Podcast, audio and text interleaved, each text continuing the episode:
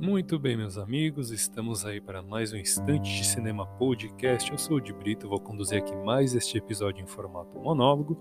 O tema do episódio de hoje é sobre o filme Mortal Kombat 2021, que aqui no Brasil chega no dia 13 de maio, mas nos Estados Unidos já lançou na sexta-feira passada, dia 23 deste mês de abril, e está rendendo muitos comentários na internet. Então a gente vai comentar um pouquinho sobre a lore de Mortal Kombat, né, dos jogos ali que está envolvido e tal.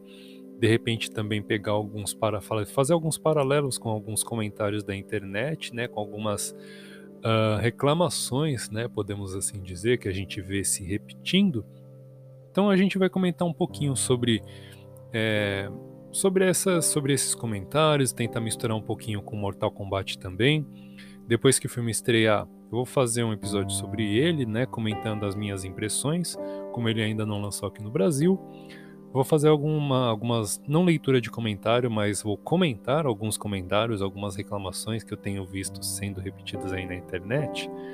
Fazer algum paralelo aqui com a, de repente, a estrutura de um filme, como é que um filme funciona e tal, para vocês entenderem aí, assistir o Mortal Kombat sem muitas reclamações e talvez de repente até dar uma segunda chance aí para quem já assistiu e não gostou, beleza? Então o tema do episódio de hoje é este. Espero que vocês gostem. Obrigado pela companhia virtual desde já.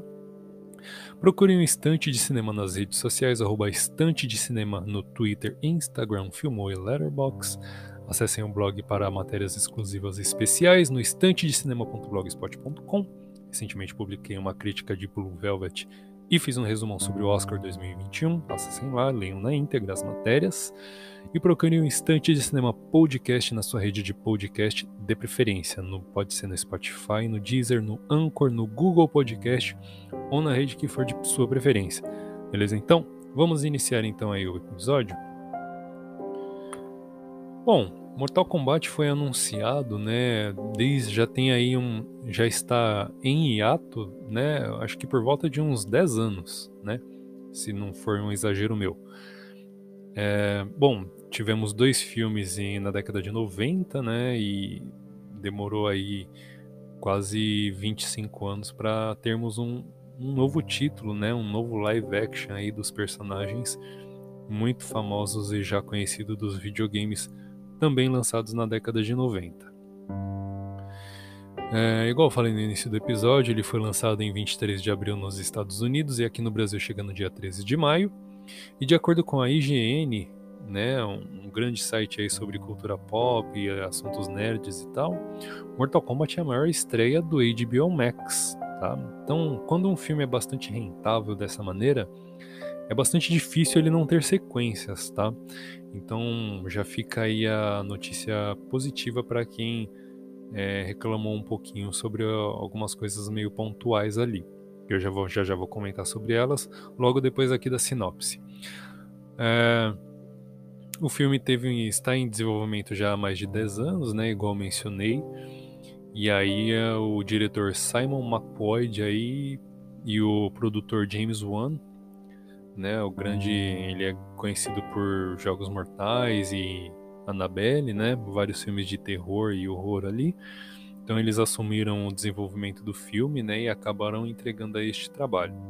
O trailer foi lançado, o primeiro trailer, então provavelmente um dos únicos, né? Foi lançado logo no final de, do mês de fevereiro, pouco antes do lançamento do filme o que gerou um pouco de estranhamento, né? Porque geralmente o trailer antecede bastante o lançamento de um filme, exceto em raras ocasiões onde o filme precisa ser adiado por algum motivo, né?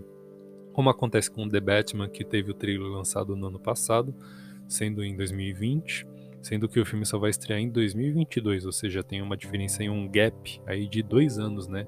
Do lançamento do trailer para o lançamento de definitivo do filme.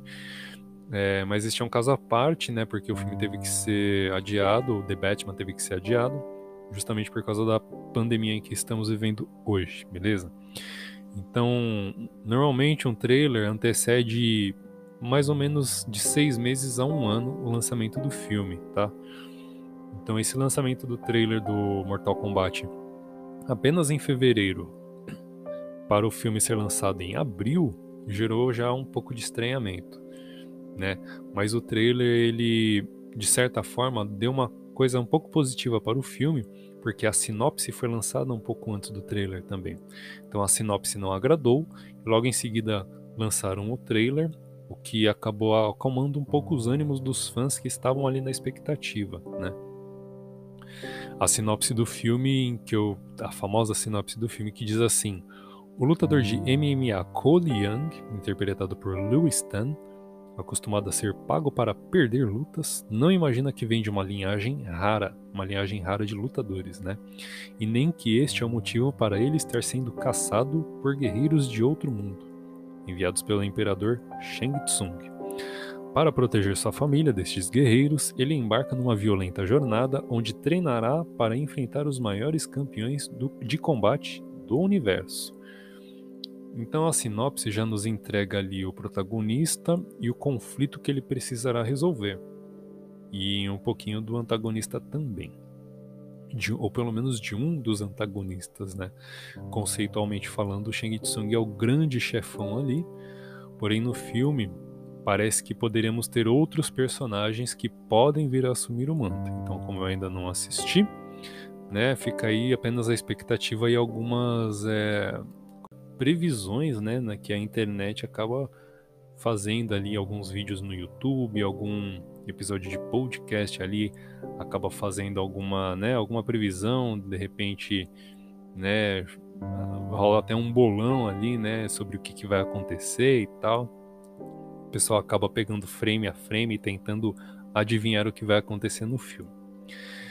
E uma parte das reclamações a respeito do, do filme é justamente o, sobre o protagonista chamado Cole Young, né? O Cole Young ele não existe no universo dos jogos, então essa já é a primeira coisa que chama atenção a respeito do filme. Porém, é, pontualmente falando a respeito dessa reclamação em específico, o Cole Young pode ser que seja um personagem que tenha uma linhagem de algum personagem do jogo, né, como diz ali a própria sinopse, né? Então pode ser que ele não seja tão avulso assim, como a gente está imaginando. E provavelmente o estúdio decidiu colocar este personagem, né, criar este personagem inédito, para que quem não jogou Mortal Kombat conheça a lore do filme e entenda a história do que se trata, né? Então é como se um espectador que vai assistir ao filme lá no ou no cinema dos países daí que já estão com tudo aberto e tal, com as restrições já, né, sem restrições, para falar a verdade, não pode ser que um o cara vai assistir no cinema e nunca jogou Mortal Kombat.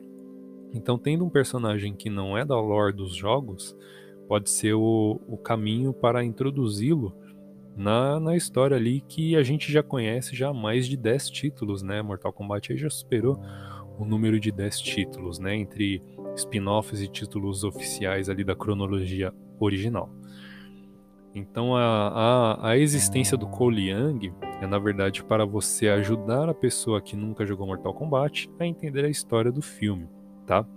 Então é aquele negócio de filme é filme e jogo é jogo, né? Uma coisa não não interfere na outra. Então as pessoas precisam entender de uma vez a, o conceito e o significado da palavra adaptação. Se o, porque o estúdio, o estúdio entende que não é só o fã do jogo que vai assistir ao filme. O cara que nunca jogou também vai assistir ao filme. Né? O filme teve um alto investimento para ser desenvolvido e ele precisa atingir o maior número de pessoas possível. E com a classificação que ele tem, que é para é, adultos, né? Com já no trailer nós vimos bastante cenas ali de violência explícita. Então já é um negócio completamente arriscado, né, de se fazer. Você vai, tem que fazer um filme pop, por assim dizer, mas ainda assim você coloca essas cenas de violência explícita. Então você já meio que suprime uma parte do público do filme, né? Muitas crianças que gostariam de assistir não vão poder, ou só vão poder acompanhada de algum maior de idade, né? De algum pai ou responsável, beleza? Então a existência do Koliang é essa. Então, e talvez ele não seja tão avulso assim, já que a sinopse diz que ele vem de uma linhagem rara. Veremos, né? Uma outra reclamação que nós temos é a respeito de poucas lutas. Veja só, no jogo, o, a temática do jogo é, geral, é realmente a luta, né? E as histórias ali são desenvolvidas é, com alguns textinhos e tal. no momento em que a gente acaba derrotando o chefão final ali, a gente acaba ganhando um textinho contando pra gente o que, que, o que, o que, que vai acontecer a partir dali. Só que o filme ele tem uma linguagem própria. A linguagem do filme não é a mesma que a linguagem de um jogo. Então a gente precisa entender isso. Então, se o filme tem luta demais, se a gente faz o exercício contrário, né? A reclamação é que tem pouca luta. Mas, se o filme tem luta demais, todo mundo ia reclamar do mesmo jeito. Porque a dinâmica da luta ela não, não consegue desenvolver a história.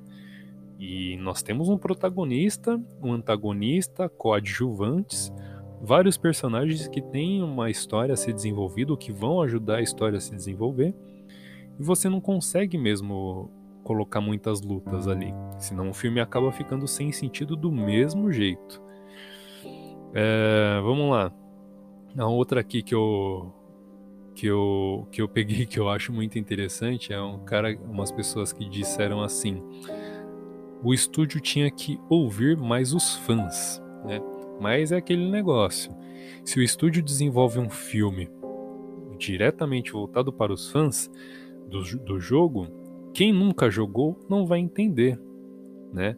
E aí você suprime ainda mais uma parte das pessoas que poderiam assistir ao filme, que poderiam pagar o ingresso, que poderiam ajudar na bilheteria, poderia dar um lucro ao filme, né? Ou ia pagar os custos e também já garantir produ a produção dos próximos títulos, que parece que não vai ser o único filme da, parece que vai ter mais, né? Então, assim, se o estúdio ouve os fãs, beleza, ele até desenvolve um filme ali, mas com um orçamento muito menor, porque o número de fãs comparado ao número de pessoas que vão ao cinema é incomparável, né? O cara que joga também vai no cinema, mas o cara que vai no cinema não, não necessariamente jogou Mortal Kombat, né? E tem muita gente que nunca nem ouviu falar no jogo assim. Então a gente tem que furar essa bolha, né? Tem muita gente que nunca ouviu falar no jogo Mortal Kombat. E este cara, esta pessoa também vai ao cinema. Ela também pagou o ingresso de bilheteria. Então, o mundo do cinema ele tem que conversar com o maior número de pessoas possível, porque o custo dessa, desse tipo de produção é muito alto. E o, a produtora, ela não, o estúdio, ele não pode arriscar fazer um negócio nichado, porque não tem garantia de que aquilo vai ser o suficiente para pagar o que o filme custou.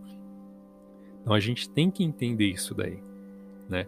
Por isso que existe Koliang, por isso que existe, enfim, é, essas coisas assim. Então não dá para fazer um filme diretamente voltado para os fãs, né? Tem que fazer um filme que vai abranger o maior número de pessoas possível, tá? É...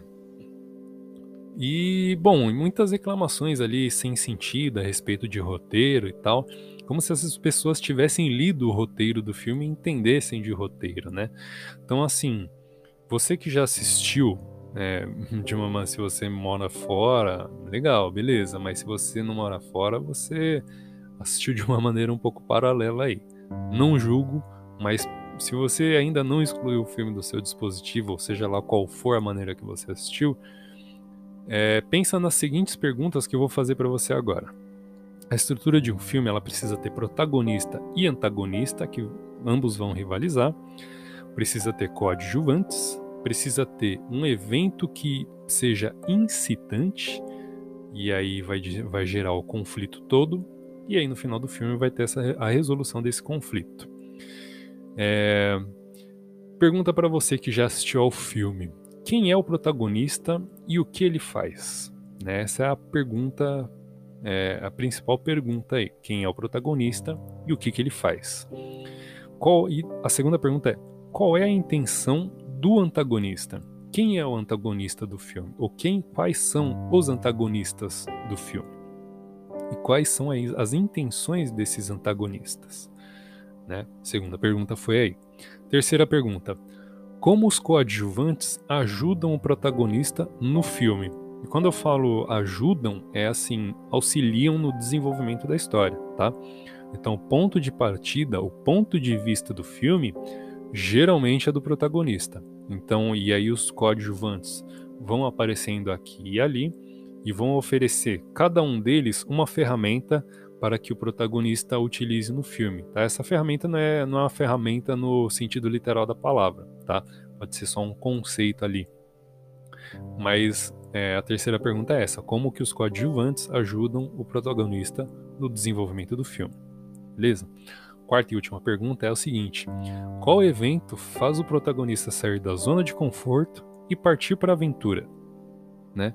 Então, muitas dessas perguntas já podem ser respondidas aqui na própria sinopse que eu fiz a leitura, tá? Uh, por exemplo, a dos coadjuvantes eu não consigo responder porque ela não está mencionada aqui no, na sinopse. Mas sobre o antagonista tem aqui, quem é o protagonista tem aqui, e, as, o, e o evento que faz ele sair da zona de conforto e partir para a aventura tem aqui também tá? Então, como filme, ele está completamente estruturado. Então, é difícil imaginar alguma coisa diferente disso, né? Sem ser pastelão como o filme de 95, que eu vi também muita gente apelando e mencionando ele para fazer um comparativo. Pô, o filme de 95, ele é como eu posso dizer, ele é muito trash, ele é complicado, assim, ele é legal, ele tá na nossa memória afetiva, eu gosto muito dele. Mas, por exemplo, os ninjas, né, o Scorpion e Sub-Zero, são meros lacaios do Shang Tsung. E eles são protagonistas, pelo menos no sentido do jogo. Então, tipo, por que, que o filme de 95 é lembrado com carinho neste momento, né, e o filme atual não é? Sendo que, aparentemente, Sub-Zero e Scorpion são são personagens importantes no título de 2021. Entendeu? Então, esse apelo para nostalgia às vezes acaba fazendo com que a gente é, caia numa, numa armadilha, entra num beco sem saída ali. Às vezes a nostalgia é mais pelo contexto da época do que pelo produto em si. Porque ele, como filme, ele deixa a desejar em muitos aspectos, né? Principalmente com relação a a violência explícita que não, não tem nada no filme, né? Era um filme que e, e lembra, é igual eu falei, o filme tem que abranger e tentar fazer a e tentar agradar parte do público que não é só aqueles que jogaram. Por isso que o filme não tem violência explícita naquela época não era comum, não era nada comum, né? E o filme de, de deste ano se arriscou e colocou este elemento aí. Né? Muito da, muitas das pessoas que jogavam Mortal Kombat naquela época já, tão, já têm mais de 30 anos de idade. Então eles entendem a violência explícita de uma maneira diferente. Né? Existe essa quebra desse paradigma que não existia anteriormente. Então o filme suprimiu ali, o filme de 95, suprimiu este elemento, né, a violência explícita, justamente para agradar a maior parte da população, que é a maior parte da população que ainda não tinha jogado Mortal Kombat né? Um jogo ali quase que exclusivo para os arcades, né? E é, quase, quase que ainda não tinha sido portado para videogames caseiros e tal. Então, assim, imagina, o público que frequentava os arcades ou mesmo que tinha um videogame em casa era muito pequeno com relação ao que vai no cinema. Você entende agora como é que é esse paralelo? Tipo, o, o estúdio ele tem que agradar a maior parte da população. Ele tem que fazer um filme pop que vai agradar todo mundo. Um filme desses é caro de fazer, então não dá para fazer um negócio arriscado de nicho. O nicho não garante o retorno financeiro, né? E se a gente for parar para pensar, ah, mas eles só estão pensando no dinheiro, é lógico, custou milhões de dólares para fazer e você não vai pensar no lucro, no dinheiro ou no pagamento do próprio filme. Você vai gastar 30 milhões para para ter um milhão de bilheteria, não, não dá, não se paga. Tem que fazer um filme que. Um filme que custa 30 milhões tem que fazer mais de 30 milhões. Né? Então, assim, a gente tem que começar a entender essas coisas e parar de, de, de, de ser leviano. A gente tem que começar a entender este assunto desta maneira, né? É... Então, assim, você que assistiu já, deixa um comentário na publicação deste episódio do Estante de Cinema Podcast lá no Instagram. e vamos trocar uma ideia, beleza? Bom, o que eu queria falar sobre o episódio, sobre o sobre Mortal Kombat é isso. Assim que eu assistir ao filme, eu vou comentar aqui com vocês. Espero que vocês tenham gostado. Obrigado pela companhia virtual desde já. Procurem o Estante de Cinema nas redes sociais, arroba Estante de Cinema no Twitter, Instagram, Filmou e Letterboxd. Acessem o blog para matérias exclusivas e especiais no endereço estantedecinema.blogspot.com e procurem o Estante de Cinema Podcast na sua rede de podcast de preferência. Pode ser o Spotify, pode ser o Deezer, pode ser o Anchor, Google Podcast ou na rede que preferir. Beleza? Então, obrigado mais uma vez pela companhia e até o próximo.